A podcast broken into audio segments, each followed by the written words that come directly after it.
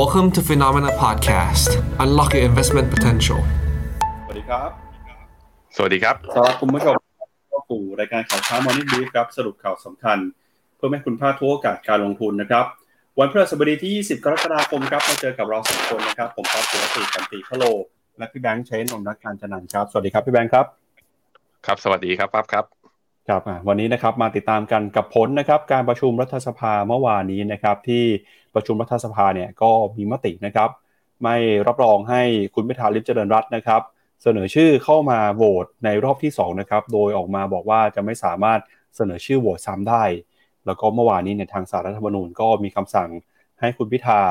ยุติการปฏิบัติหน้าที่นะครับ จนกว่าจะมีการเอ่อ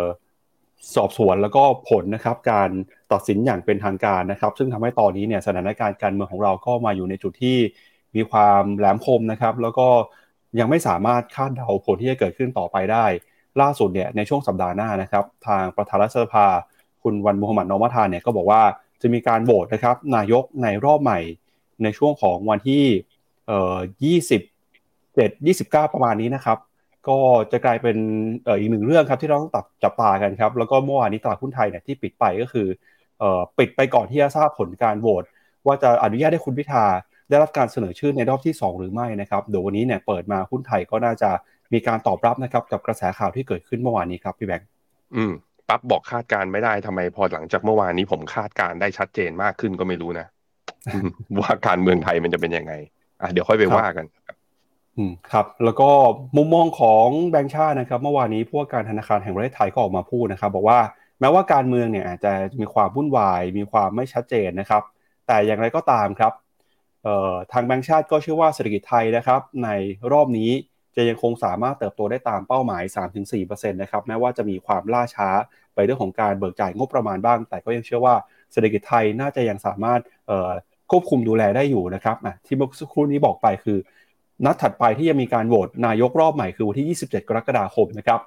นอกจากนี้ครับจะมีการประกาศผลประกอบการของบริษัทจดทะเบียนที่สำคัญด้วยนะครับ วันนี้เราไปดูกันกับหุ้นของ Netflix Tesla แล้วก็ Goldman Sachs มีหุ้นหลายตัวนะครับที่ผลประกอบการดีกว่าคาด บางตัวก็แย่กว่าคาดนะครับ Goldman Sachs กับ Tesla เนี่ยผลประกอบการถือว่าต่ำกว่าคาด แต่ Netflix นะครับมีผู้ใช้งานเพิ่มขึ้น หลังจากที่เขาออกมาประกาศใช้มาตรการห้ามแชร์ password นะครับ ปรากฏว่าผู้ใช้งานเพิ่มขึ้นมา อย่างมีนัยสำคัญเลยนะครับแล้วเดี๋ยวเราจะพาไปติดตามกันกับสถานการณ์เรื่องของราคาสินค้าโภคภัณฑ์ในตลาดโลกด้วยนะครับซอฟต์คอมม o ดิตี้อย่างข้าวสาลีเนี่ยเมื่อคืนนี้ราคาบวกขึ้นมาประมาณ 9%ในตลาดสัญญาซื้อขายล่วงหน้า สาเหตุสำคัญก็เนื่องมาจากทางรัสเซียนะครับออกมาระบุแล้วว่าจะไม่เข้าร่วมนะครับข้อตกลงทะเลดำแล้วก็บอกว่าเรือที่แล่นผ่านในบริเวณทะเลดำเนี่ยจะถือว่าเป็นเรือที่มีความเกี่ยวข้องกับการทหาร เพราะฉะนั้นเรื่องนี้จะกลายเป็นเรื่องสำคัญต่อเงินเฟ้อของโลกด้วยครับครับ งั้นเดี๋ยวเรามาเริ่มต้นกันนะครับกับตัวเลขของผลตอบแทนแล้วก็ความเคลื่อนไหวของตลาดหุ้นในค่ำคืนที่ผ่านมาก่อนนะครับพาคุณผู้ชมไปดูกันกับตลาดหุ้นทั่วโลกครับเมื่อคืนนี้ตลาดหุ้นสหรัฐนะครับดัชนีดาวโจนส์เดินหน้าปรับตัวบวกขึ้นมาต่อครับบวกขึ้นมาได้อีก 0.3%นะครับมาซื้อขายอยู่ที่ 35,000 จุดครับส่วนดัชนี S&P 500 ยังบวกขึ้นไปต่อ 0.24%เมื่อวานนี้นะครับมาอยู่ที่ 4,565 จุด NASDAQ บวกขึ้นมา 0.03%ครับ หุ้นขนาดกลางขนาดเล็กนะครับ Russell Small Cap 2,000 บวกขึ้นมา 0.4%แล้วก็ดัชนี Wix Index เองก็ยังซื้อขายอยู่ในระดับต่ำกว่า 15 จุดนะครับ เมื่อวานนี้บวกขึ้นไปเล็กน้อยครับ มาอยู่ที่ 13.76 จุด ตอนนี้ปัจจัยสำคัญนะครับที่ส่งผลต่อการลงทุนในฝั่งตลาดหุ้นสหรัฐ ก็มีตั้งแต่เรื่องของการประกาศผลประกอบการ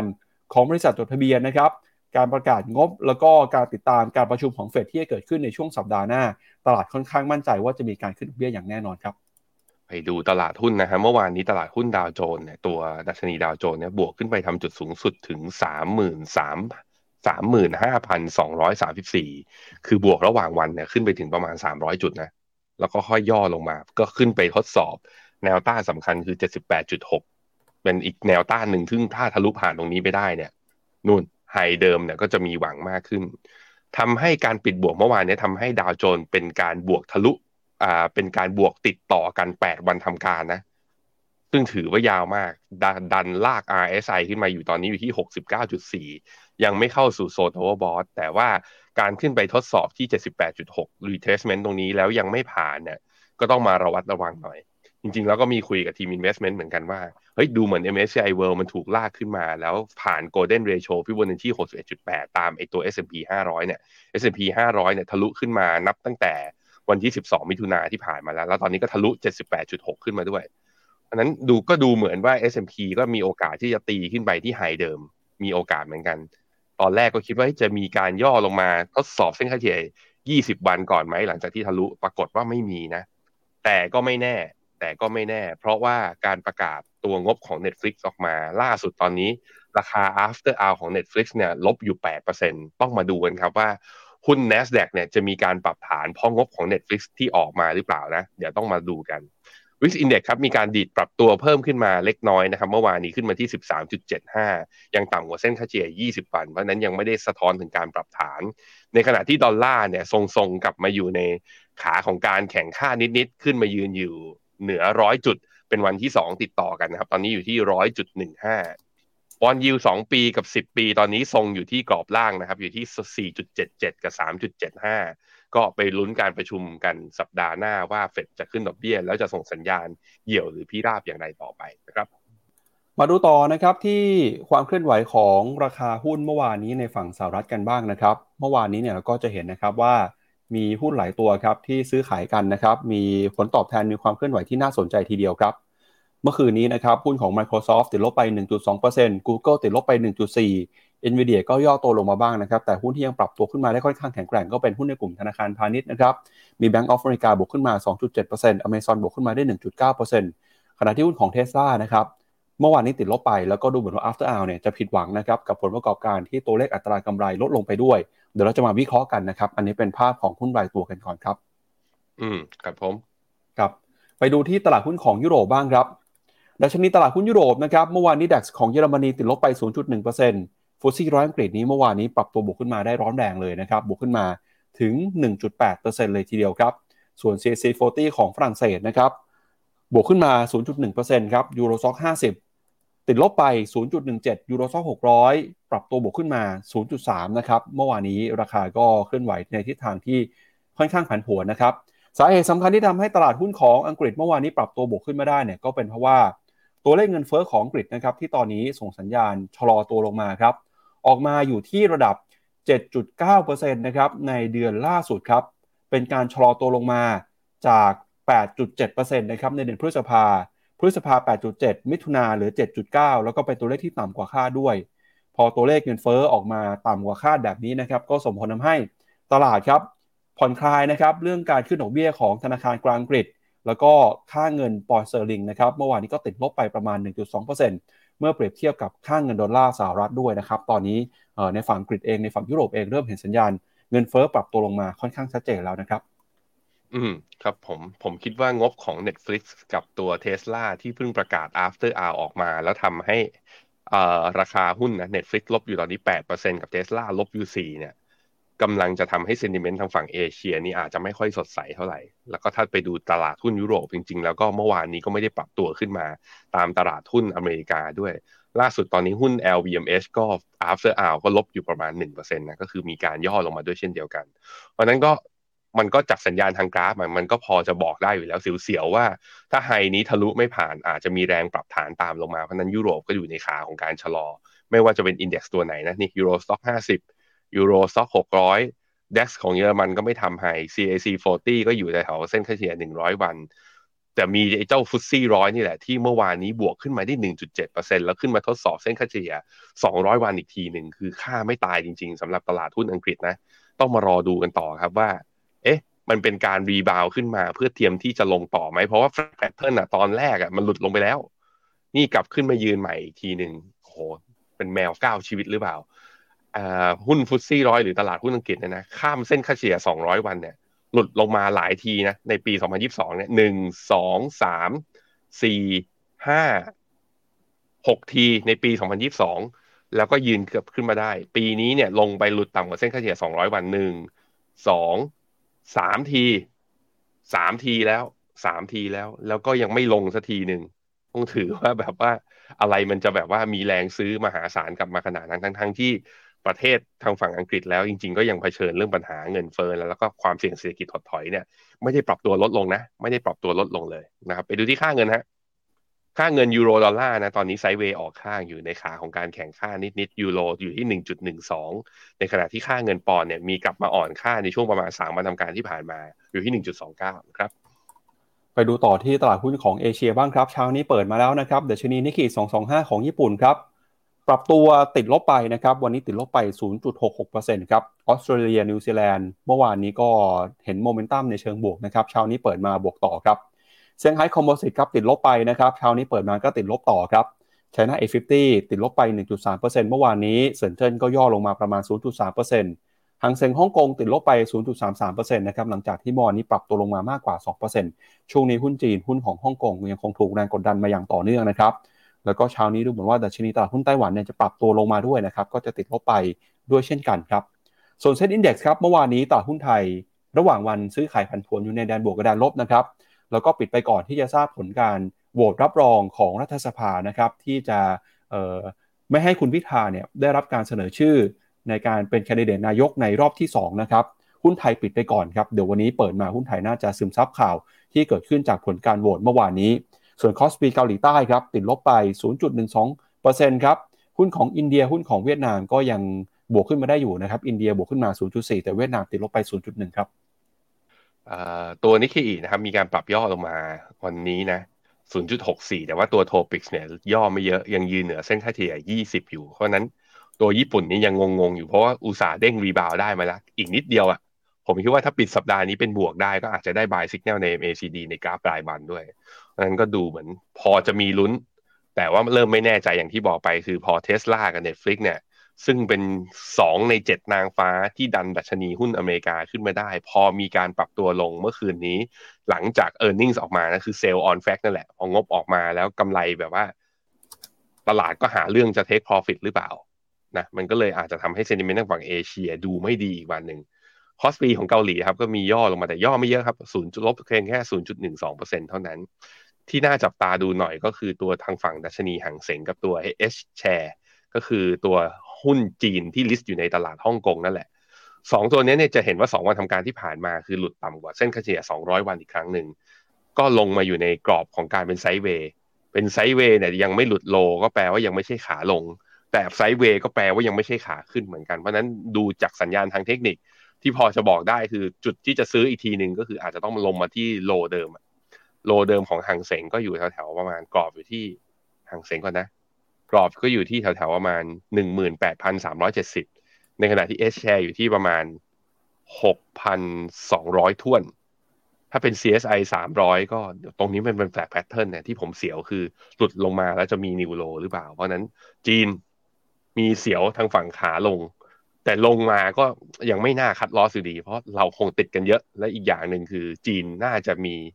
เรียกว่าน่าจะเริ่มเตรียมนโยบายในการกระตุ้นเศรษฐกิจ ซึ่งกระตุ้นเมื่อไหร่เราเห็นแล้วว่า แค่มีข่าวลือเล็ก ๆ เนี่ย หุ้นจีนก็พร้อมพงกหัวขึ้นเหมือนกันนะครับ ไปดูเวียดนามครับ เวียดนามเมื่อวานนี้ก็หลังจากที่ได้แท่งเขียวมาสี่วันทำการนะ เมื่อวานนี้ย่อบ้างแต่ย่อไม่เยอะครับ ลบเพียงแค่ศูนย์จุดหนึ่งสี่ก็แปลว่าขาขึ้นของเวียดนามยังไปต่อยังไม่เสียทรงอินเด็กเริ่มแบบว่างงๆแล้วก็คือว่าเมื่อวานเนี้ย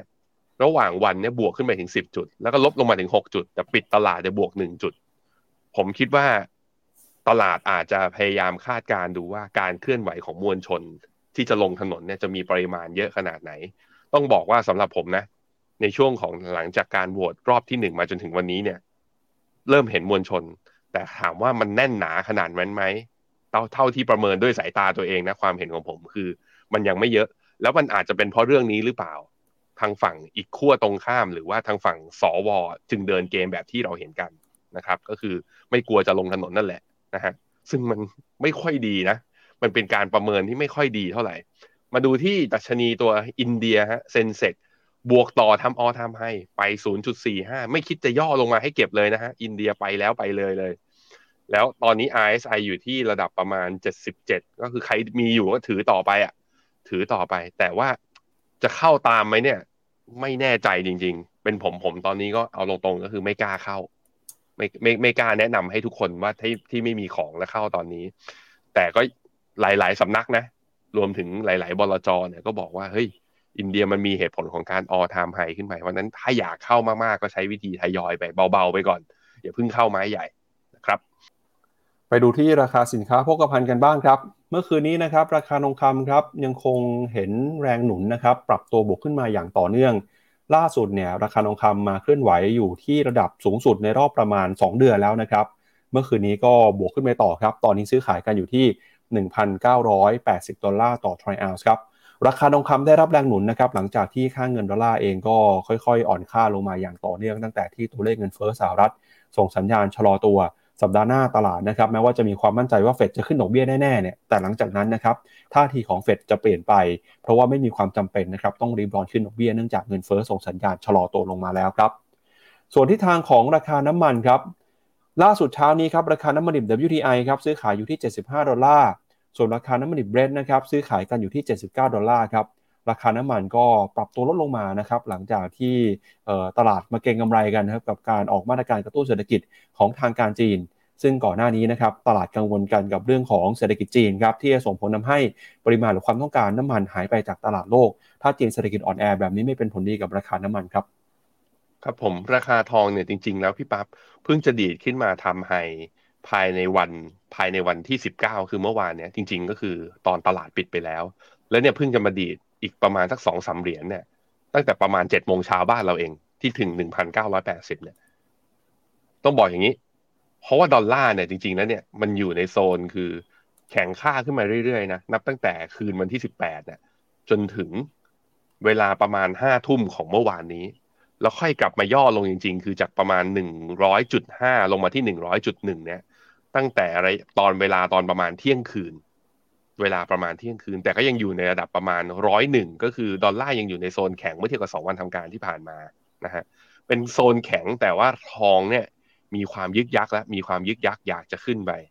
อันนี้พอมาดูที่กราฟ Day นะกราฟรายวันเนี่ยจะเห็นว่าตรงในแถวหนึ่งพันเก้าร้อยเจ็ดสิบเจ็ดเนี่ยตรงนี้คือฟิโบนัชชีหกสิบเอ็ดจุดแปดนี่ผมตีไว้ให้แล้ว คือความเห็นผมระยะสั้นมันไม่ มันไม่ควรจะผ่านได้เลย แต่ถ้าผ่านได้เลยก็แปลว่า เราควรจะเห็นดอลลาร์เนี่ยกลับมาอ่อนก็คือควรจะต่ำกว่าร้อยถ้าดอลลาร์ต่ำกว่าร้อยไม่ได้ แล้วทองดีขึ้นไปจะเป็นการดีที่ไม่ยั่งยืนจะมีการปรับฐานตามมาต้องระวังนะครับ ตัวราคาน้ำมันนะครับ ราคาน้ำมันเมื่อวานนี้พยายามดีดขึ้นไปนะ เมื่อวานนี้พยายามดีดขึ้นไปทำจุดไฮคือ 76.8 แต่อ่า76.8 เหรียญต่อบาร์เรลสำหรับ WTI อันนี้คือ WTI crude oil แต่ว่าก็ยังไม่ผ่านเส้นค่าเฉลี่ย200 วัน แล้วก็ย่อภายในวันลงมาทันที ผมคิดว่าตลาดก็อาจจะถ้าตีความเหมาเหมามานะ ว่าเฮ้ยพยายามเอ้ยน้ำมันเกิดอะไรขึ้น มีปัจจัยอะไรที่อาจจะขึ้นไม่ได้ ผมคิดว่าเรื่องเศรษฐกิจจีนที่ชะลอเนี่ยมันทำให้ปักนานักลงทุนหรือ trader เนี่ย มองภาพว่า demand จากทางฝั่งน้ำมันจากทางฝั่งจีนเนี่ยจะลดลงด้วยหรือเปล่า ซึ่งถ้าลดลงด้วยอาจจะไม่เป็นผลดีกับราคาน้ำมัน ตลาดก็จะหันกลับมาที่ OPEC Plus ว่าแล้วจะลดกำลังการผลิตเพิ่มไหมนะครับ เอาละครับก็ก่อนไปดูข่าวเรื่องการเมืองบ้านเรานะครับ มีกิจกรรมที่น่าสนใจจากทาง FINNOMENA ครับ อยากเชิญชวนคุณผู้ชมนะครับ ไปร่วมงานสัมมนาวันเสาร์ที่ 12 กรกฎาคมนี้นะครับ เวลา 13นาฬิกาถึง 16นาฬิกาที่ตลาดหลักทรัพย์แห่งประเทศไทยนะครับ หอประชุมชั้น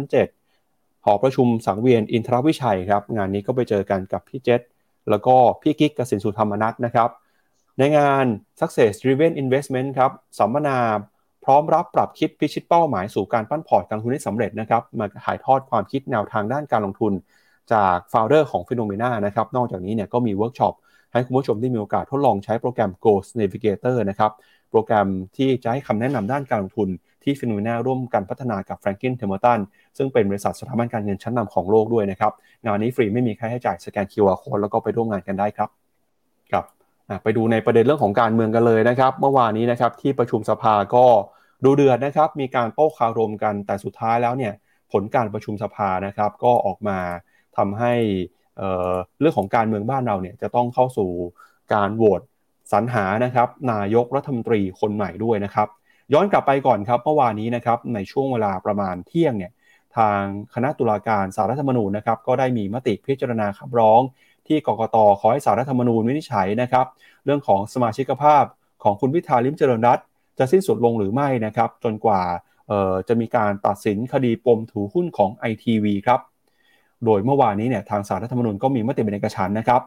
ให้รับคำร้องไว้พิจารณา เนื่องจากเห็นว่าข้อเท็จจริงตามคำร้องและเอกสารประกอบคำร้องเนี่ยมีเหตุเห็นควรอันสงสัยได้ว่านะครับมีกรณีตามที่ผู้ร้อง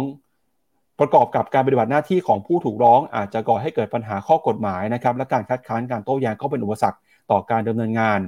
สารรัฐธรรมนูญจึงมีมติเสียงข้างมาก 7 ต่อ 2 ครับ ให้คุณพิธาหยุดปฏิบัติหน้าที่สสตั้งแต่วันที่ 19 กรกฎาคม จนกว่าสารรัฐธรรมนูญ จะมีคำวินิจฉัยนะครับพอมีการประกาศออกมา คุณพิธาก็ออกมาประกาศนะครับว่ารับทราบคำสั่งแล้วก็จะปฏิบัติตามคำสั่งจนกว่าจะมีคำวินิจฉัยเป็นอื่นนะครับ คุณพิธาเมื่อวานนี้ออกมาพูดนะครับ ในสภาเนี่ยตอนที่รับทราบคำสั่งก็บอกว่าจะขอใช้โอกาสนี้อำลาประธานสภานะครับ จนกว่าเราจะพบกันใหม่ แล้วก็ขอฝากเพื่อนๆสมาชิกในรัฐสภา ในการดูแลพี่น้องประชาชน โดยคิดว่าประเทศไทยเปลี่ยนไปไม่เหมือนเดิมอีกแล้ว นับตั้งแต่วันที่ 14 พฤษภาคม และถ้าประชาชนมาได้ครึ่งทางหรือครึ่งทาง แม้คุณพิธาจะไม่ได้อยู่ปฏิบัติหน้าที่ก็ขอให้เพื่อนสมาชิกทุกคน ช่วยกันดูแลประชาชนต่อไปนะครับ คุณพิธาก็ประกาศกลางสภาครับ หลังจากนั้นนะครับในช่วงเย็นครับที่ประชุมสภาเนี่ยก็ได้มีการโหวตกันนะครับ หลังจากที่ตั้งแต่ช่วงเช้าเปิดประชุม ในทางกฎหมายได้มีการโต้เถียงกันนะครับ เรื่องของการนำเสนอชื่อคุณพิธา ให้สภามาลงมติครั้ง จะถือว่าเป็นยติ และผิดข้อบังคับการประชุมสภาข้อที่ 41 หรือไม่ ซึ่งข้อบังคับการประชุมสภาข้อที่ 41 นะครับ ระบุว่า หากยติใดตกไปแล้ว ห้ามนำยติซึ่งมีหลักการเช่นเดียวกัน เสนออีกสมัยในประการประชุมเดียวกัน เว้นแต่ยตินะครับที่ยังไม่ได้มีการลงมติ หรือว่ายติที่ประธานรัฐสภาจะอนุญาต ในเมื่อการพิจารณาเห็นว่าเหตุการณ์ได้เปลี่ยนแปลงไป จนได้เริ่มมีการประกาศนะครับแล้วก็มีการอภิปรายกันจนกระทั่งนะครับการอภิปรายยุติลงในเวลา 15นาฬิกา17นาฬิกานะครับทางประธานรัฐสภาเนี่ยก็ได้มีการให้ ที่ประชุมสภาครับตัดสินด้วยการลงมตินะครับโดยไม่ได้มีการวินิจฉัยเองครับ โดยผลการลงมตินะครับเดี๋ยวเรามาดูภาพที่หน้าจอกันครับ ผลการลงมติของรัฐสภานะครับเมื่อวานนี้ รัฐสภาก็มีมตินะครับ 395 ต่อ 312 เสียงครับ ว่าการเสนอชื่อของคุณพิธาเนี่ยจะกระทำไม่ได้นะครับ เพราะว่าเป็นการขัดต่อข้อบังคับการประชุมรัฐสภาข้อที่ 41ทำให้ไม่สามารถเสนอชื่อคุณพิธา ให้สมาชิกรัฐสภา ลงมติเห็นชอบบุคคลแต่งตั้งเป็นนายกรัฐมนตรี ตามรัฐธรรมนูญมาตรา 272 ได้ในสมัยประชุมนี้นะครับ โดยผลการลงมติก็คือ เห็นด้วยให้เสนอชื่อซ้ำไม่ได้ 395 ไม่เห็นด้วยนะครับ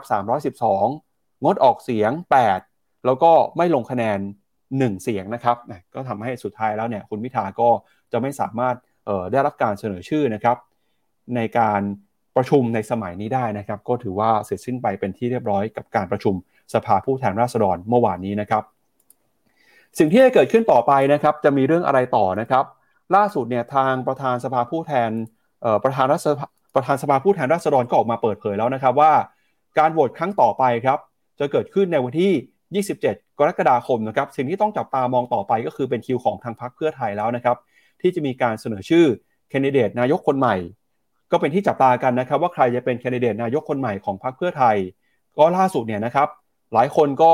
มองไปในทางเดียวกันนะครับว่าชื่อใหม่เนี่ยจะเป็นชื่อของคุณเศรษฐาทวีสินนะครับหลังจากที่ก่อนหน้านี้นะครับคุณแพรทองทานชินวัตรเนี่ยเป็นผู้ออกมาเปิดเผยว่า คุณเศรษฐานะครับจะเป็นแคนดิเดตนายกคนต่อไป แล้วก็การโหวตครั้งนี้เนี่ยอาจจะมีความสำคัญนะครับ เพราะว่าในกรณีที่คุณพิธาเนี่ยโหวตรอบแรกไม่ผ่าน ไม่สามารถเสนอชื่อโหวตเป็นครั้งที่ 2 ได้ ถ้าเป็นครั้งที่3นะครับคุณเศรษฐา หลายคนก็จับตากันฮะว่าทางพรรคเพื่อไทยก็คงจะต้องใช้ความพยายามอย่างเต็มที่นะครับที่จะมั่นใจว่าจะเสนอชื่อคุณเศรษฐา แล้วก็จะโหวตผ่านในการโหวตครั้งนี้นะครับซึ่งถ้าหากว่าคุณเศรษฐาโหวตไม่ผ่านเนี่ยก็จะไม่สามารถเสนอชื่อได้ มันก็จะกลายเป็นปัญหาที่มีความซับซ้อนมากขึ้นไปอีกนะครับ เพราะฉะนั้นระหว่างนี้เราก็จะเห็นว่าในพักร่วมรัฐบาลเนี่ยจะต้องพยายามหาทางนะครับ แล้วก็สนับสนุนนะครับการโหวตนายกคนใหม่ วันที่ 27 กรกฎาคมนี้นะครับ ก็ถือว่าเป็นความเสี่ยงเป็นความท้าทายของการเมืองไทยกันอีกครั้งหนึ่งนะครับพี่แบงค์อืม ผมคิดว่าก็ต้องมาดูนะ เกมของทางฝั่งก้าวไกลกับทางฝั่งที่แปดพักร่วมที่เซ็น MOU กันไว้อะ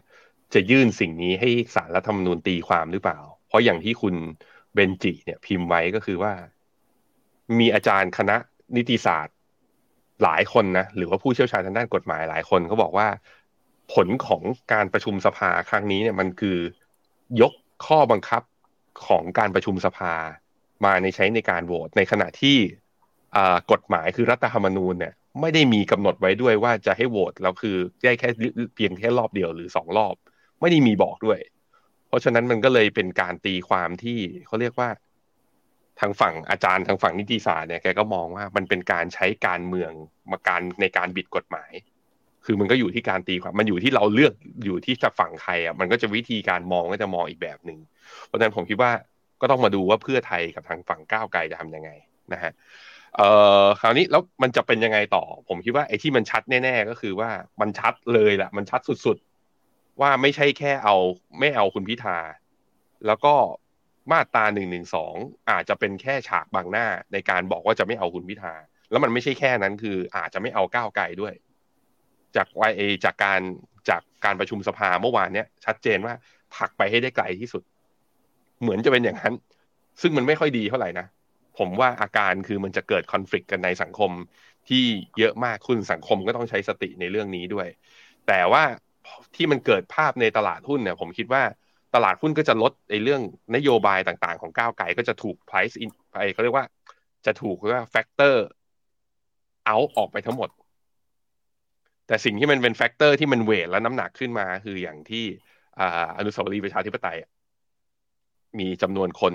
มาประชุมชุมนุมประท้วงมากขึ้น แล้วระยะเวลาผ่านไปจะมีจำนวนเพิ่มขึ้นไหม อันนี้ก็เป็นอีกสิ่งหนึ่งที่ต้องมาดูกัน แต่ผมว่าในมุมของตลาดหุ้นอะผมพาไปดูตลาดหุ้นไทยปั๊บ SET Index เมื่อวานนี้ที่บวกประมาณหนึ่งผมไม่ผมเหมือน ผมรู้สึกยังไงก็ไม่รู้ว่า ไอ้กรอบ down sideway ตรงเนี้ย เซ็ตจะทะลุผ่าน เซ็ตจะสามารถทะลุผ่านได้ เมื่อวานอาจจะแบบว่า เพราะมันปิดไปก่อนไงก่อนที่จะรู้ผล แต่ว่าถ้าไปดูเนี่ยเซตที่อยู่ข้างในนะ ตัวเซตสิบอะก็คือสิบตัวแรกที่อยู่ในเซตห้าสิบ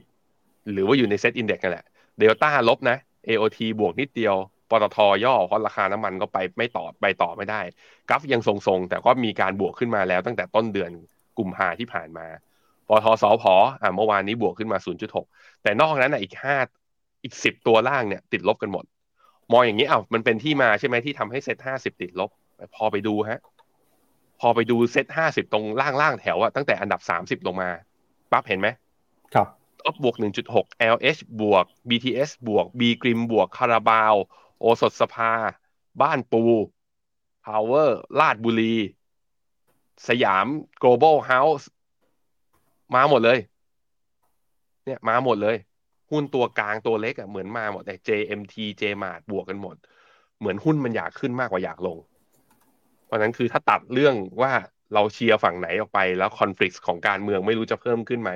แต่ในภาพของการลงทุนผมคิดว่าอัพไซด์ระยะสั้นเปิดกับหุ้นไทย แต่อย่างที่เคยบอกไปนะ ผมวิเคราะห์ไปแล้วว่า ถ้าได้รัฐบาลไม่เร็ว มันก็แปลว่างบประมาณในการอัดฉีดหรือการกระตุ้นหลังจากนี้ก็จะล่าช้า แล้วถ้าสมมติว่ามันมีเขาเรียกว่าบรรยากาศของความคลุกกุ่นที่ถนนมากขึ้นเนี่ย ตรงนั้นอาจจะเป็นภาพที่ทำให้การเอภาคท่องเที่ยวอะอาจจะได้รับผลกระทบเป็นหางเลขไปบ้างเบาๆ ซึ่งจะทำให้ประมาณการนักท่องเที่ยวจะมีเปลี่ยนไปหรือเปล่า อันนี้ก็ต้องรอดูแต่ว่าระยะสั้นผมคิดว่าหุ้นไทยเหมือนจะนะ เหมือนจะตอบรับว่าอยากจะขึ้นมากกว่า อาจจะต้องรอดูวันนี้แหละฮะว่าหุ้นไทยหลังจากทราบผลไปแล้ววันนี้จะ react แบบไหนนะครับ ครับ อะมาดูกันนะครับในฝั่งของ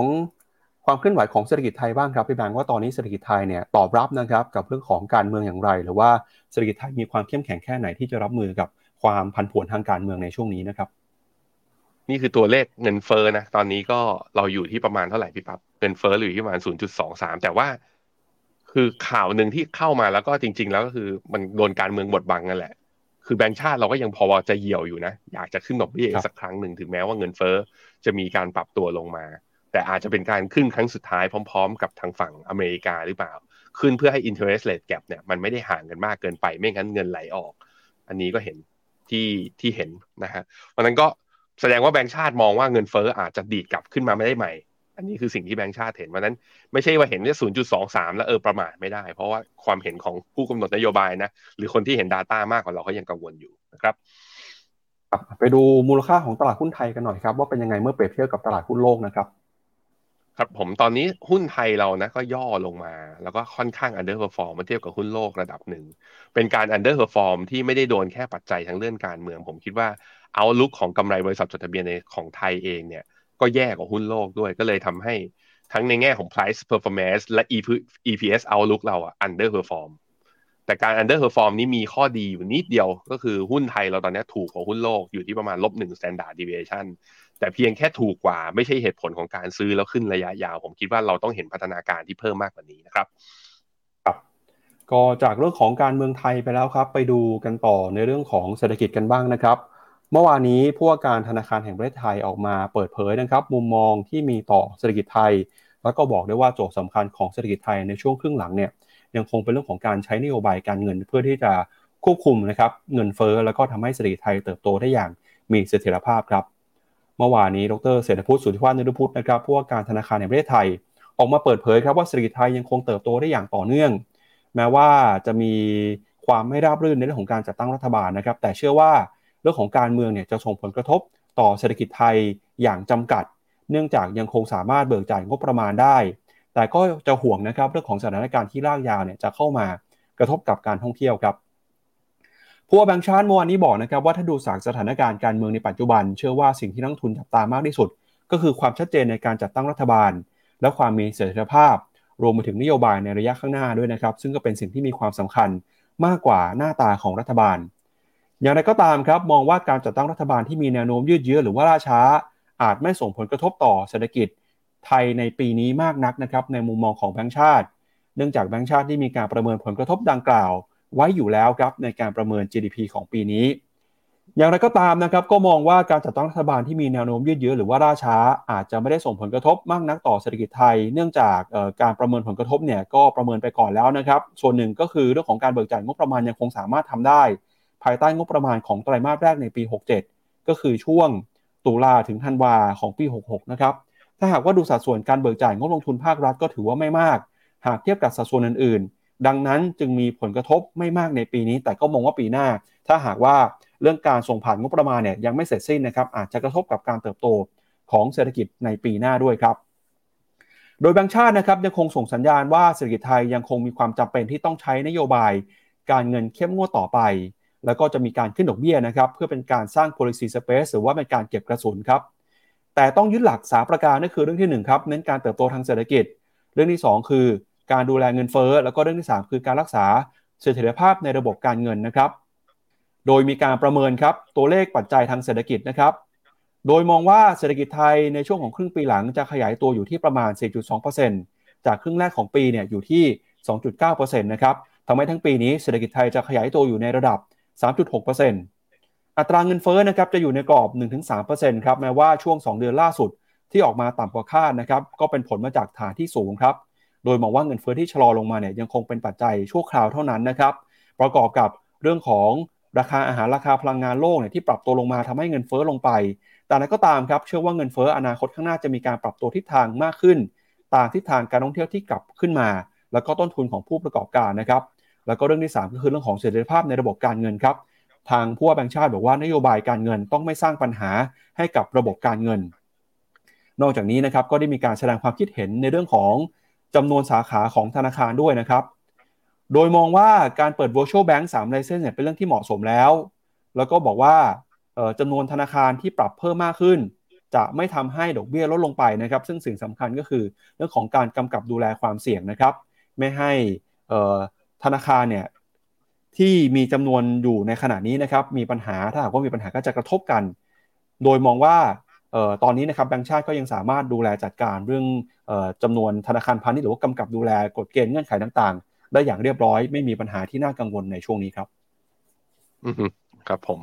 ก็เป็นบทบาทของเรียกว่ารัฐบาลนะแล้วก็แบงก์ชาติในการต้องให้ความเชื่อมั่นเศรษฐกิจ แต่ผมเห็นต่างเอาตรงๆเลยบอกว่าการเมืองไม่กระทบจริงหรือ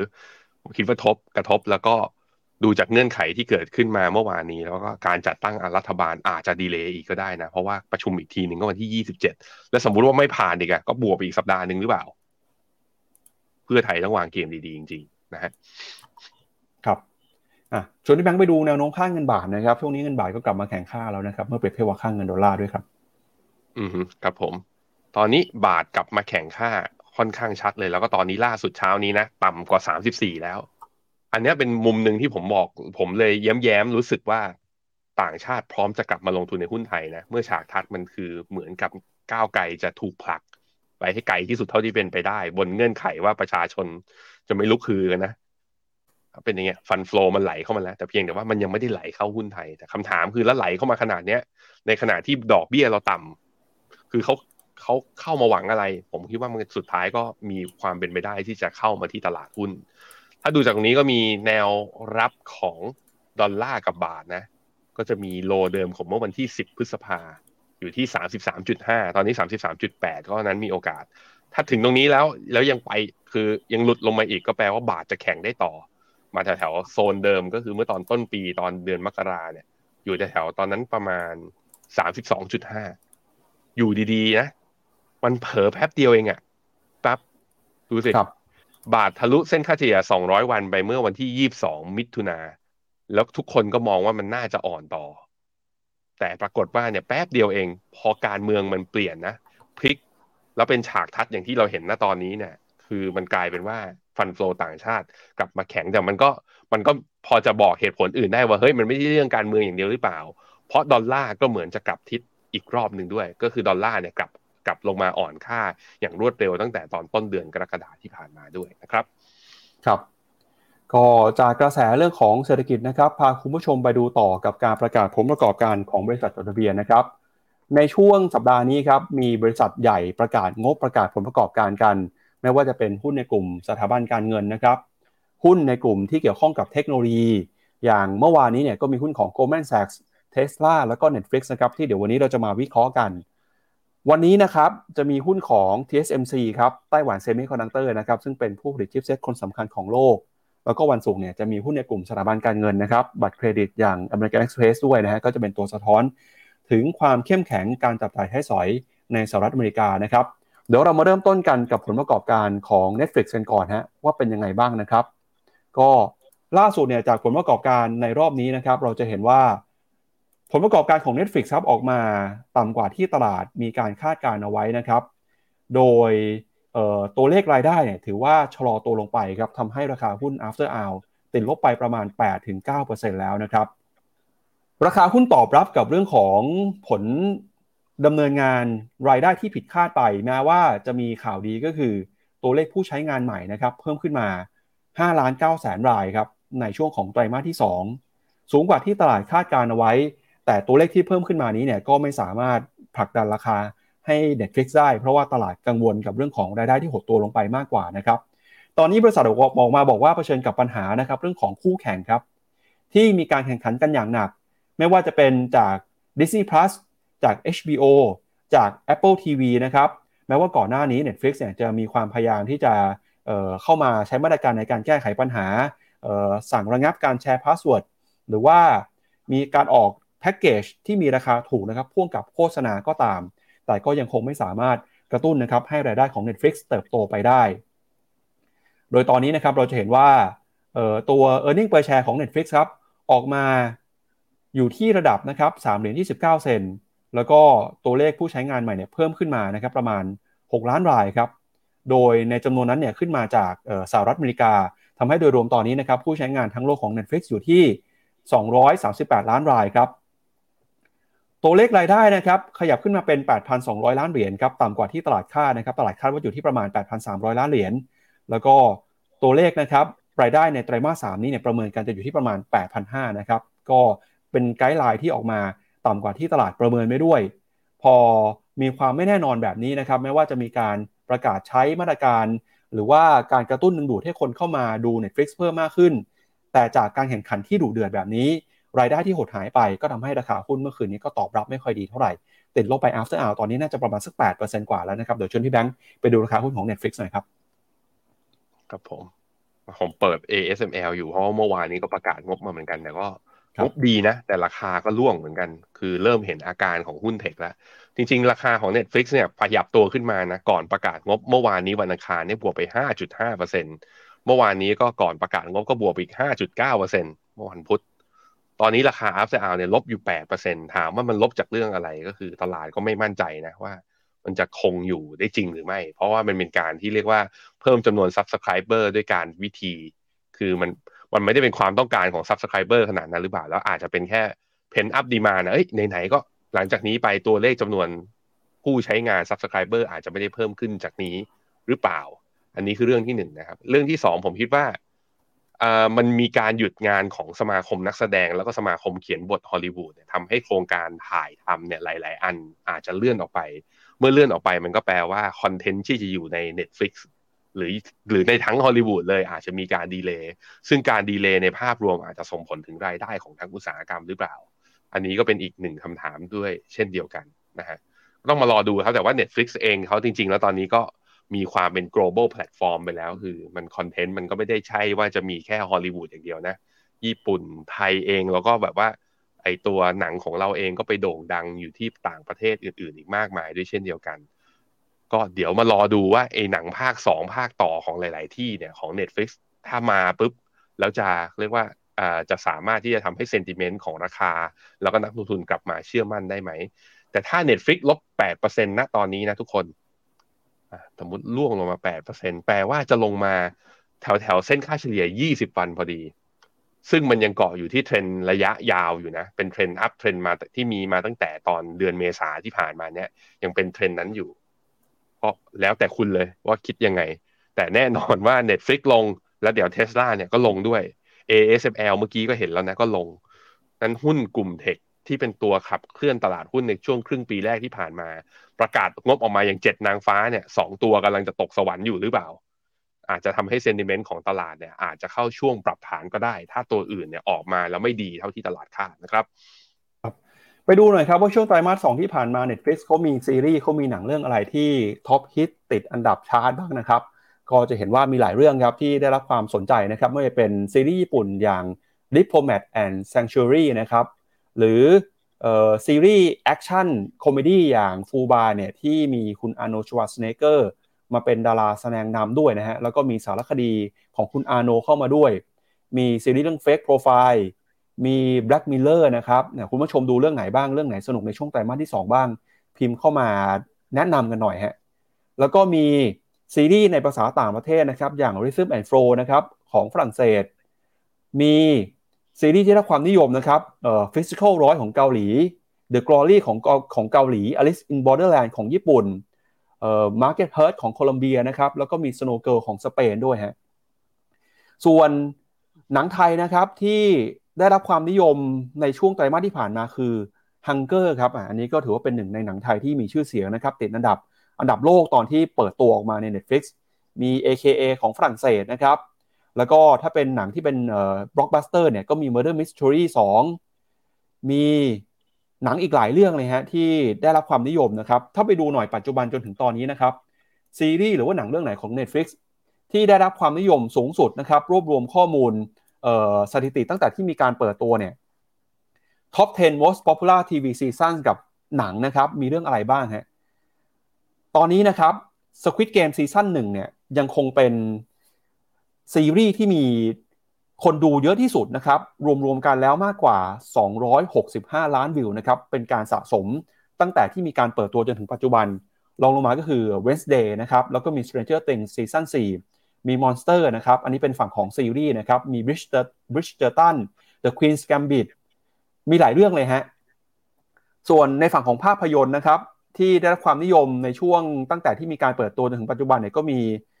Red Notice Don't Look Up The Adam Project เอ่อ Bird Box นะครับ รวมๆกันก็มีคนดูตั้งแต่ 170 ถึง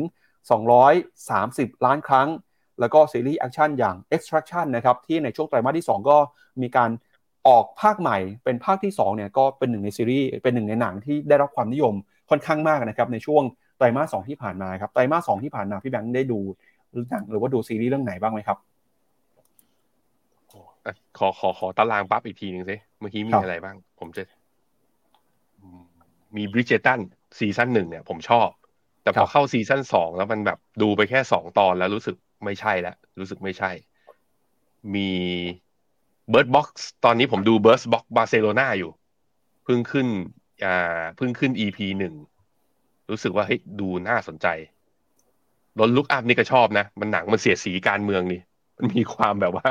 เออสนุกสนุกแล้วก็ดาราก็ดาราดัง ๆ ด้วย คุณผู้ชมดูอะไรกันบ้าง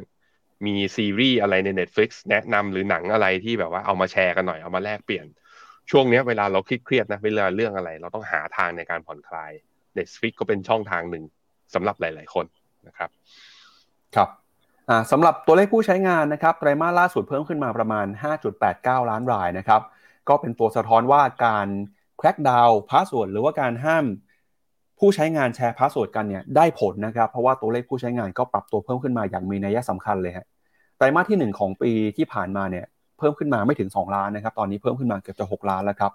รวมๆกันเนี่ยก็มีประมาณสัก 230 กว่าล้านรายทั่วโลกนะครับปัจจุบันก็เป็นตัวเลขที่ all time high นะครับ238 ล้านราย ตัวเลขที่เพิ่มขึ้นมามากที่สุดนะครับก็เป็นในฝั่งของเอเชียแปซิฟิกครับเพิ่มขึ้นมา 16%เลยนะครับสหรัฐเพิ่มขึ้นมา 3% ทางฝั่งของยุโรปเพิ่มขึ้นมาประมาณ 9%ครับ แต่ตัวเลขที่ผิดหวังก็คือตัวเลขรายได้นะครับ รายได้ออกมาต่ำกว่าคาดสักหน่อยทำให้ราคาหุ้นเนี่ย เมื่อคืนนี้ก็ถูกแรงกดดันนะครับ after hour ติดลบไป ชวนที่แบงค์ไปดูมุมมองของนักวิเคราะห์จากบูมเบิร์กหน่อยนะครับว่าเขามองราคาหุ้นของ Netflix เป็นยังไงบ้างครับก็มองเต็มมูลค่ากันนะเขาบอก target อยู่ที่ประมาณ 430 ถึง 440 ตอนนี้ current price อยู่ที่ 477 ก็มีดาวไซด์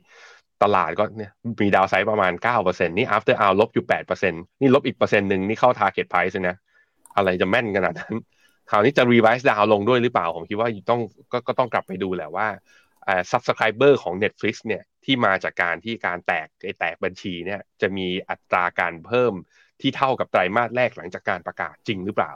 คือถ้าเป็นอย่างนั้นต่อผมคิดว่าตลาดก็อาจจะเรียกว่าอาจจะให้โอกาสและอาจจะมีการปรับประมาณการเพิ่ม แต่เรื่องของไอตัวหนังและซีรีส์ที่เข้ามากับเรื่องเนี่ยสมาคมผู้กำไอ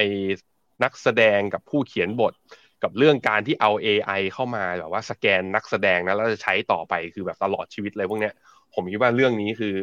อาจจะเป็นอีกเรื่องหนึ่งที่จะมากระทบกับอุตสาหกรรม ว่าในในระยะยาวว่าแล้วมันมีทิศทางที่จะไปทางไหนคือ ทางผู้ผลิตก็อยากจะลดต้นทุนนั่นแหละ แต่ในเรื่องของสิทธิเสรีภาพ ในเรื่องของว่าเฮ้ยมันเอาตัวตนของนักแสดงคนหนึ่งแล้วไปใช้ไปตลอดอย่างเงี้ย มันเป็นเรื่องสมเหตุสมผลหรือเปล่า ผมคิดว่าก็ต้องให้สารตีความเรื่องนี้ด้วยเหมือนกันนะฮะอะก่อนที่จะไปข่าวต่อไปก็มาย้ำอีกทีนึงนะว่าฟิโนเมนามีงานสัมมนา success driven investment วันที่ 22 เดือน 7 คีย์หลักๆก็คือว่าถ้าคุณลงทุนวันนี้แล้วมันมีเป้าหมายที่ชัดเจนจริงๆอะอยากจะส่งลูกไปเรียนต่างประเทศ เมื่อวานนี้ยกตัวอย่างแล้ว ปั๊บเขาจะแต่งงานในอีก2ปีข้างหน้าจะหาเงินค่าสินสอด อันนี้สมมุติ อันนี้สมมุตินะ หรือแบบว่าอยากจะเก็บเงินไปเที่ยวรอบโลก อยากจะวางแผนเกษียณตัวเอง ถ้าคุณมีเป้าหมายจะชัดอย่างนั้นอยู่แล้ว แล้วมีตั้งใจว่าจะมีวินัยทางการเงิน มันมีวิธีในการจัดพอร์ตอีกแบบหนึ่งคือ จัดพอร์ตไม่ได้ดูที่ความคาดหวังผลตอบแทน ดูที่ว่าทำยังไงให้เป้าหมายสำเร็จ วิธีนี้เราจะมาเผยแผ่พร้อมกับ engine หรือนวัตกรรมที่เราไปจับมือร่วมกับ Franklin Templeton เป็นงานฟรีครับค่าใช้จ่ายไม่มีมาเจอกันได้ที่วันที่ 22 กรกฎาคมวันเสาร์นี้ เวลาบ่ายโมงถึงเวลา 4 โมง กิจกรรมมากมายมาเปิดบัญชีกันได้ ใช้ตัวเวิร์กช็อปฟรีที่นี่ที่เดียวตลาดหลักทรัพย์นะ โอเค ไปเจอกันครับครับไปดูต่อกับงบของเท s l a บ้างครับ เมื่อวานนี้เท s l a จริงเขาเปิดเผยรายได้นี่คือทำ all time high เลยนะครับพี่แบงค์ปรับตัวขึ้นไปทำจุดสูงสุดเป็นประวัติการณ์ แต่ปรากฏว่าพอไปดูไส้ในเนี่ยตัวเลขอัตรากำไรครับ operating margin ปรากฏว่าลดลงไปครับเลยทำให้เมื่อคืนนี้หุ้นของเท s l a เอง after hour ก็โดนแรงขายมาเหมือนกันครับติดลบไปประมาณ 4%เลยนะครับเมื่อวานนี้เท s l a เปิดเผยผลประกอบการครับรายได้อยู่ที่ 24,900 ล้านเหรียญครับสูงกว่าที่นักวิเคราะห์คาดไว้นะครับกำไรต่อหุ้นอยู่ที่ 91เซนก็สูงกว่าที่ตลาดคาดไว้ แต่สิ่งที่น่ากังวลก็คือกำไรจากการดำเนินงานของเทสลาเนี่ย ร่วงลงไปนะครับ 3%จากช่วงเดียวกันของปีที่แล้ว มาอยู่ที่ 2,400 ล้านดอลลาร์ ซึ่งตลาดก็กังวลนะครับว่าการแข่งขันการออกมาหันราคารถยนต์ไฟฟ้าเนี่ยจะเป็นตัวกดดันทำให้อัตรากำไรของเทสลาลดลงไปเรื่อยๆครับ ตลาดก็เลยมีแรงเทขายหุ้นออกมานะครับ คุณอีลอนมัสออกมาบอกครับว่าเทสลายังคงตั้งเป้าที่จะส่งมอบรถยนต์จำนวน1ล้าน8แสนคันในปีนี้นะครับ แต่คาดว่าการผลิตรถยนต์ในไตรมาสที่ 3 อาจจะลดลงมาเล็กน้อยครับ เนื่องจากมีการปิดโรงงานหลายแห่ง เพื่อปรับปรุงในช่วงของฤดูร้อน ส่วนอัตรากำไรนะครับจากการดำเนินงานที่ลดลงมาในไตรมาสที่ 2 ของปีนี้เทสลาก็อธิบายว่า เป็นผลมาจากการที่บริษัท ปรับลดราคาขายเฉลี่ยของรถยนต์ไฟฟ้า รวมไปถึงการเพิ่มขึ้นมาของต้นทุนการผลิตแบตเตอรี่นะครับที่ใช้ภายในหรือที่เรียกว่าแบตเตอรี่ 4680 เซลล์ครับโดยราคาหุ้นของเทสลาเมื่อคืนนี้ก็ปรับตัวลงมาตอบรับนะครับติดลบไปประมาณ 4%กว่าครับเดี๋ยวไปดูราคากันหน่อยว่าเป็นยังไงบ้างครับ อือฮึครับผม ถ้าราคา after hour เนี่ยเนี่ยดูที่เวลา search นะ อยากรู้ราคา after hour เป็นยังไง ก็พิมพ์ที่ Google เลย Tesla แล้วก็พิมพ์คำว่า price มันก็เนี่ยขึ้นราคา Tesla เมื่อวานนี้ Tesla ลบ 0.71%ตอนก่อนงบออก พองบออกมาตอนนี้ลบ 12 เหรียญหรือ 4.19%กลับมาดูชาร์ตที่ Trading View ก็จะเห็นว่าถ้าลบ 4.19 ก็แปลว่า ราคา Tesla จะลงมาแถวๆประมาณสัก 279 278อยู่ที่ประมาณนี้ ตรงนี้เป็นยังไงบ้างยังยืนเหนือเส้นค่าเฉลี่ย200วันไม่ใช่ไม่ใช่200วัน ยังยืนเหนือเส้นค่าเฉลี่ย20วัน ก็คือลงมาก็จริงแต่ยังไม่เสีย uptrend แต่แต่ทำให้โมเมนตัมของหุ้น tech ตัวอื่นอาจจะกังวลตามมาด้วยอะมาลอกมารอดูครับว่า ย่อลงมาเพื่อให้เราซื้อ หรือย่อลงมาเพื่อเตรียมปรับฐานแรงกว่านี้ เดี๋ยวขอดูย่อจริงๆ เพราะว่าอันนี้มันเป็นราคา after hour ไง เปิดจริงอาจจะมีแรงซื้อกลับมาก็ได้ หรืองบตัวอื่นอาจจะพยุงให้เทสลาและตัว Netflix เนี่ยอาจจะติดลบน้อยกว่าที่เราเห็นณตอนนี้ก็ได้นะครับ ผมยังใจผมอะผมยังเอียงๆว่าหุ้นเจ็ดนางฟ้าอันนี้มันน่าจะยังไม่ตกสวรรค์เร็วๆ ยังคิดว่า e a r n i n g มันน่าจะยังพอจะพยุงไปได้ เพียงแต่สองตัวมันเริ่มผิดหวังแล้วก็สั่นๆนิดนึงนะฮะครับมาดู รายละเอียดของผลประกอบการเทสลาในรอบนี้หน่อยนะครับ จะเห็นว่าในฝั่งของยอดขายรถยนต์เนี่ยรายได้ยังคงเติบโตนะครับ 49% Energy Storage อืมเติบโต 74%แล้วก็รายได้จากการบริการเติบโตประมาณ 40%ฮะที่ชะลอลงมาเนี่ยก็คือ Automotive Leasing นะครับติดลบไปประมาณ 4%นะครับแต่พอร์ตใหญ่เนี่ยยังคงเป็นการขายรถยนต์ไฟฟ้าอยู่นะครับแล้วก็มีการส่งมอบรถยนต์นะครับไตรมาสที่ผ่านมา 466,000 คัน ผลิตรถยนต์ได้นะครับ 479,000 คัน ตอนนี้ก็คือผลิตได้มากกว่าที่จะส่งมอบในแต่ละไตรมาสแล้วนะครับ ไปดูมุมมองของนักวิเคราะห์จากบูเบิร์กหน่อยนะครับ ตอนนี้นักวิเคราะห์ดูเหมือนว่า ส่วนใหญ่เนี่ยจะมองเทสซาราคาแพงเกินไปหรือว่าเต็มมูลค่าไปแล้วนะครับ อืมครับผม ก็จะเห็นว่าราคาเทสลาเนี่ย target อยู่ที่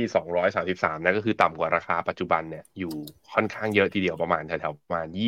20%แต่ก็ เอาจริง ๆ ก็คือหุ้นเทสลาเนี่ย คือมันเป็นหุ้นที่นักวิเคราะห์เนี่ยคนไหนก็กาวก็กาว ไม่ใช่ไปแค่ดาวอังคารนะผมว่าไปดาวพูโตอะคนที่ไม่เอาก็คือไม่เอาเลย เพราะว่าเทสลามันอยู่ข้ามระหว่างอุตสาหกรรมใหม่อุตสาหกรรมคือ ดูมีความเป็นเทคโนโลยี แต่อีกมุมหนึ่งก็คือนักวิเคราะห์ก็พยายามเปรียบเทียบมันกับตัวผู้ที่เป็น incumbent ก็คือคนที่อยู่ในธุรกิจเดิมอย่างพวกเครื่องยนต์ไอซ์ทั้งหลาย มันก็เลยทำให้ค่อนมี range ค่อนข้างสูงนะครับ แต่เอาเป็นว่ามันก็ ที่ผ่านมาคือราคามันสูงกว่าที่นักวิเคราะห์คาดมาเรื่อยๆอยู่แล้ว นั้นอาจจะต้องไปดูที่การปรับไอตัวเส้นสีดำเนี่ย ก็คือไอไม่ใช่เส้นสีดำเลยตัวปรับตัวเส้นสีเหลืองคือกำไร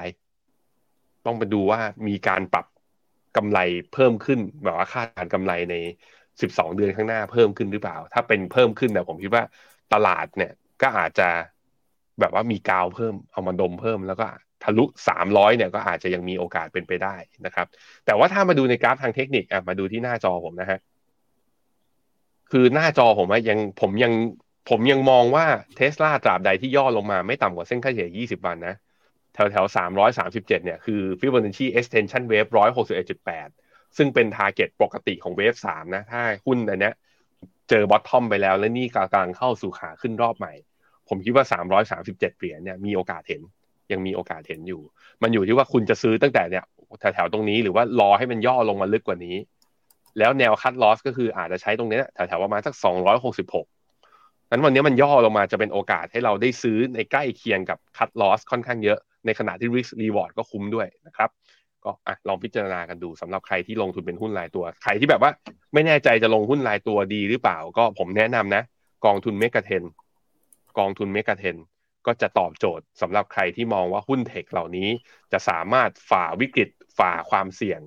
แล้วอาจจะสามารถสร้างผลตอบแทนนะถ้าคุณเชื่อว่าอเมริกาไม่ recession นะครับครับ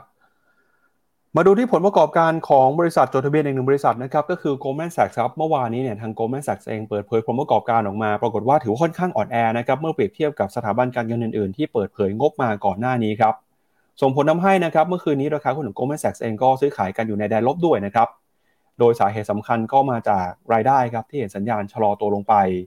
นอกจากนี้เนี่ยนะครับกำไรก็ปรับตัวลดลงมาในธุรกิจ investment banking ธุรกิจอสังหาริมทรัพย์นะครับ แล้วก็ในฝั่งของออตัวเลขเนี่ยถ้าเกิดไปดูผลประกอบการ แล้วก็ความเคลื่อนไหวของราคาหุ้นนะครับเมื่อคืนนี้ก็ปรับตัวลงมา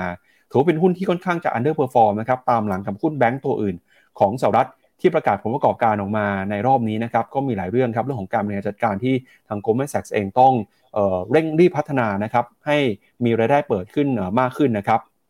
โดยอย่างไรก็ตามเนี่ยนักวิเคราะห์ก็ยังรอดูท่าที แล้วก็รอดูการเปลี่ยนแปลงแนวทางในการบริหารธุรกิจนะครับเพราะไปดูเนี่ยธุรกิจ global banking ติดลบไปถึง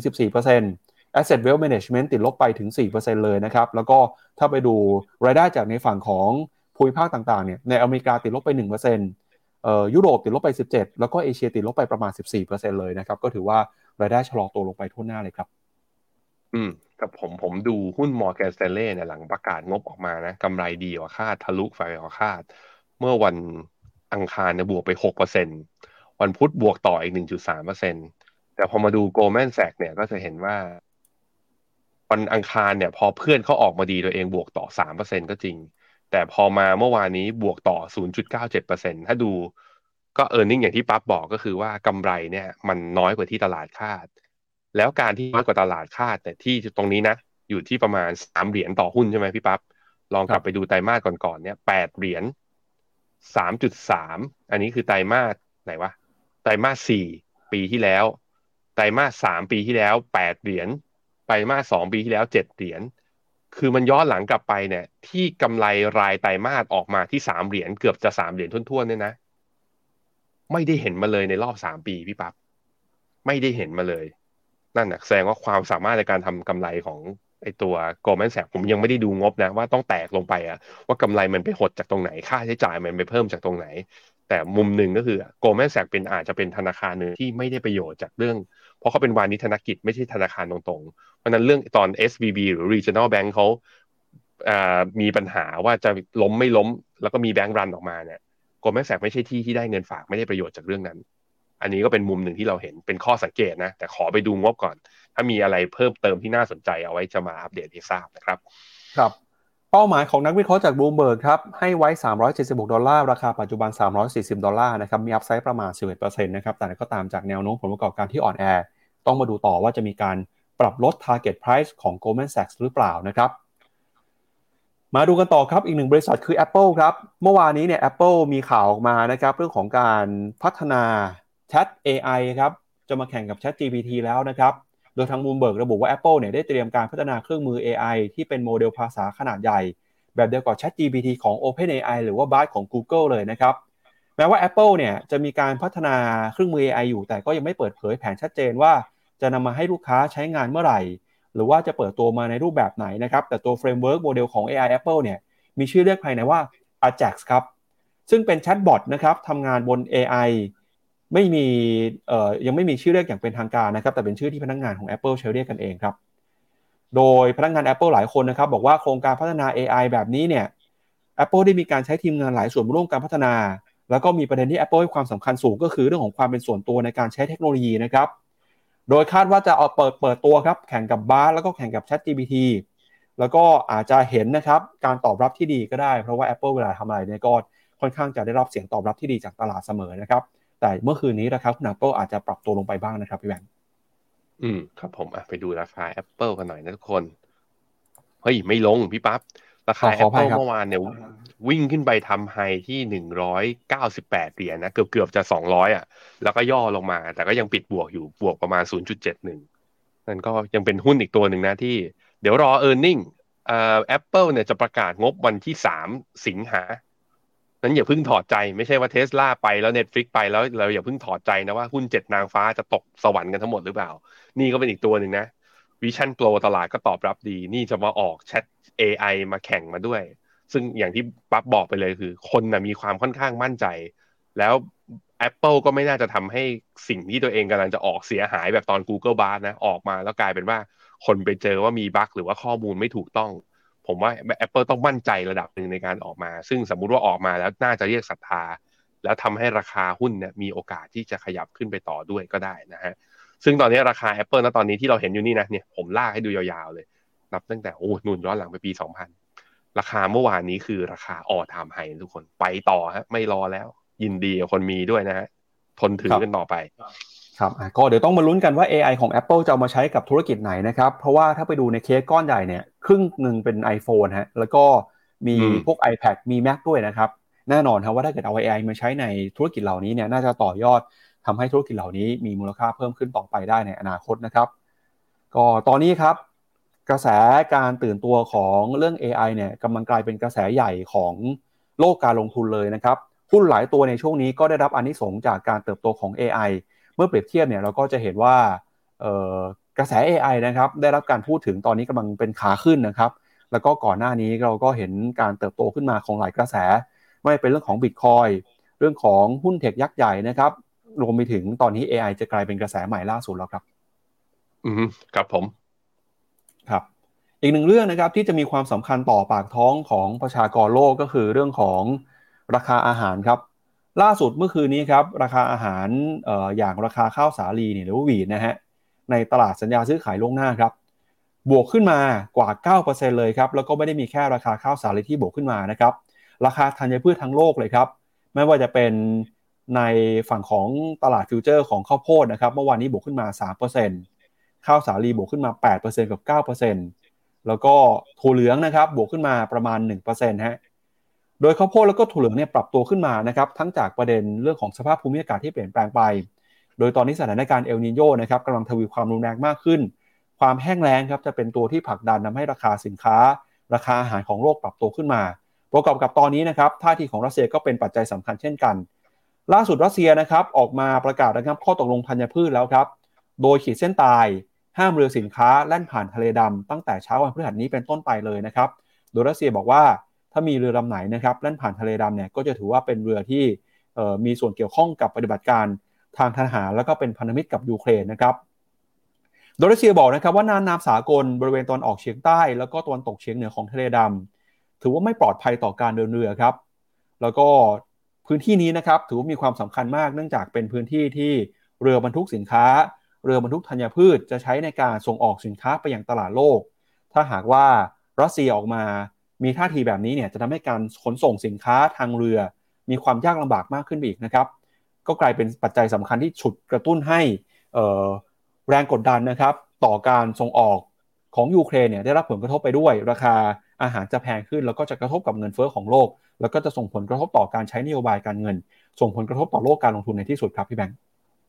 อืมครับผมผมพาไปดูนี่คือตัว w e e d Futures ที่ตลาด CBOT นะ อย่างที่ปั๊บบอกเลยก็คือเมื่อวานนี้ราคาดีขึ้นมา แล้วก็เตือนตั้งแต่เมื่อวานนี้ตอน Morning Brief แล้วพี่ปั๊บใช่ไหมผมบอกไปแล้วว่า ระวังนะ เพราะว่าข้าวสาลีเนี่ยส่งออกจากทางฝั่งยูเครนเนี่ยค่อนข้างเยอะ แล้วพอราคา commodity มันวิ่งกลับมาอย่างเงี้ยมันอาจจะไอตัวเงินเฟ้อตัว headline inflation ที่มันย่อลงมาเพราะราคาอาหารกับ commodities แล้วก็ราคาน้ำมันมันปรับตัวลงอะพอมันดีกลับมาอย่างเงี้ยเดี๋ยวตลาดจะมีความกังวลเรื่องนี้กลับมา ประเด็นก็คือรัสเซียเอาจริงหรือเปล่าไงเอาจริงหรือเปล่าที่มองว่าเรือใด ๆ ก็แล้วแต่ที่กำลังจะเข้าท่าเรือที่ยูเครนเนี่ย ถือว่าขนอาวุธทั้งหมด ถ้ายิงตุ้มต้ามกันเมื่อไหร่เนี่ยโอ้โหเป็นเรื่องอะ ผมคิดว่าก็จะมีประเด็นอันนี้คำถามก็คือ รัสเซียเอาจริงไหมหรือว่ายูเครนจะกล้า ขนส่งทางเรือโดยที่ข้อตกลงกับรัสเซียเนี่ยมันหมดไปแล้วจริงหรือเปล่า ต้องมาวัดใจกัน ต้องมาวัดใจกันเลยนะฮะซึ่งผลิตภัณฑ์การส่งออกเกษตรของยูเครนจริงๆแล้วถ้าว่าเป็นสัดส่วนนะยูเครนเป็นประเทศที่สัดขนเขาเรียกว่าส่งออกสินค้าที่เกี่ยวกับพวกอาหาร แล้วก็พวกผลิตภัณฑ์ทางการเกษตรเนี่ย คือเป็นสินค้าหลักของเขาเลย ในในแง่ของที่มันมีผลต่อตัวธุรกิจของเขา ผมคิดว่ามันเลยเป็นที่มาไงว่าเขาหลีกเลี่ยงไม่ได้ ยังไงจำเป็นที่จะต้องใช้เส้นทางทางเรือในการขนส่ง เพราะไม่งั้นก็จะหารายได้ให้ประเทศไม่ได้ นั่นคือความเสี่ยงนะครับ ครับไปดูหน่อยครับว่าการส่งออกข้าวสาลีของตลาดโลกตอนนี้สัดส่วนเป็นยังไงนะครับ เบอร์หนึ่งคือรัสเซียครับมีสัดส่วนประมาณ 13%ของการส่งออกโลก แต่ยูเครนเนี่ยก็มีความสำคัญนะครับ แม้ว่าจะอยู่ในอันดับที่ 5 แต่ก็มีสัดส่วนถึงเกือบ 10%เลยทีเดียว แล้วก็ถ้าหากว่าราคาข้าวสาลีปรับตัวเพิ่มมากขึ้น ก็จะกระทบกับประเทศที่เป็นผู้นำเข้านะครับ ตอนนี้เนี่ยคนที่นำเข้าข้าวสาลีมากที่สุดในโลกก็คืออินโดนีเซีย แล้วก็ตามมาด้วยจีนนะครับ รวมถึงตุรกีอัลจีเรียอิตาลีอิหร่าน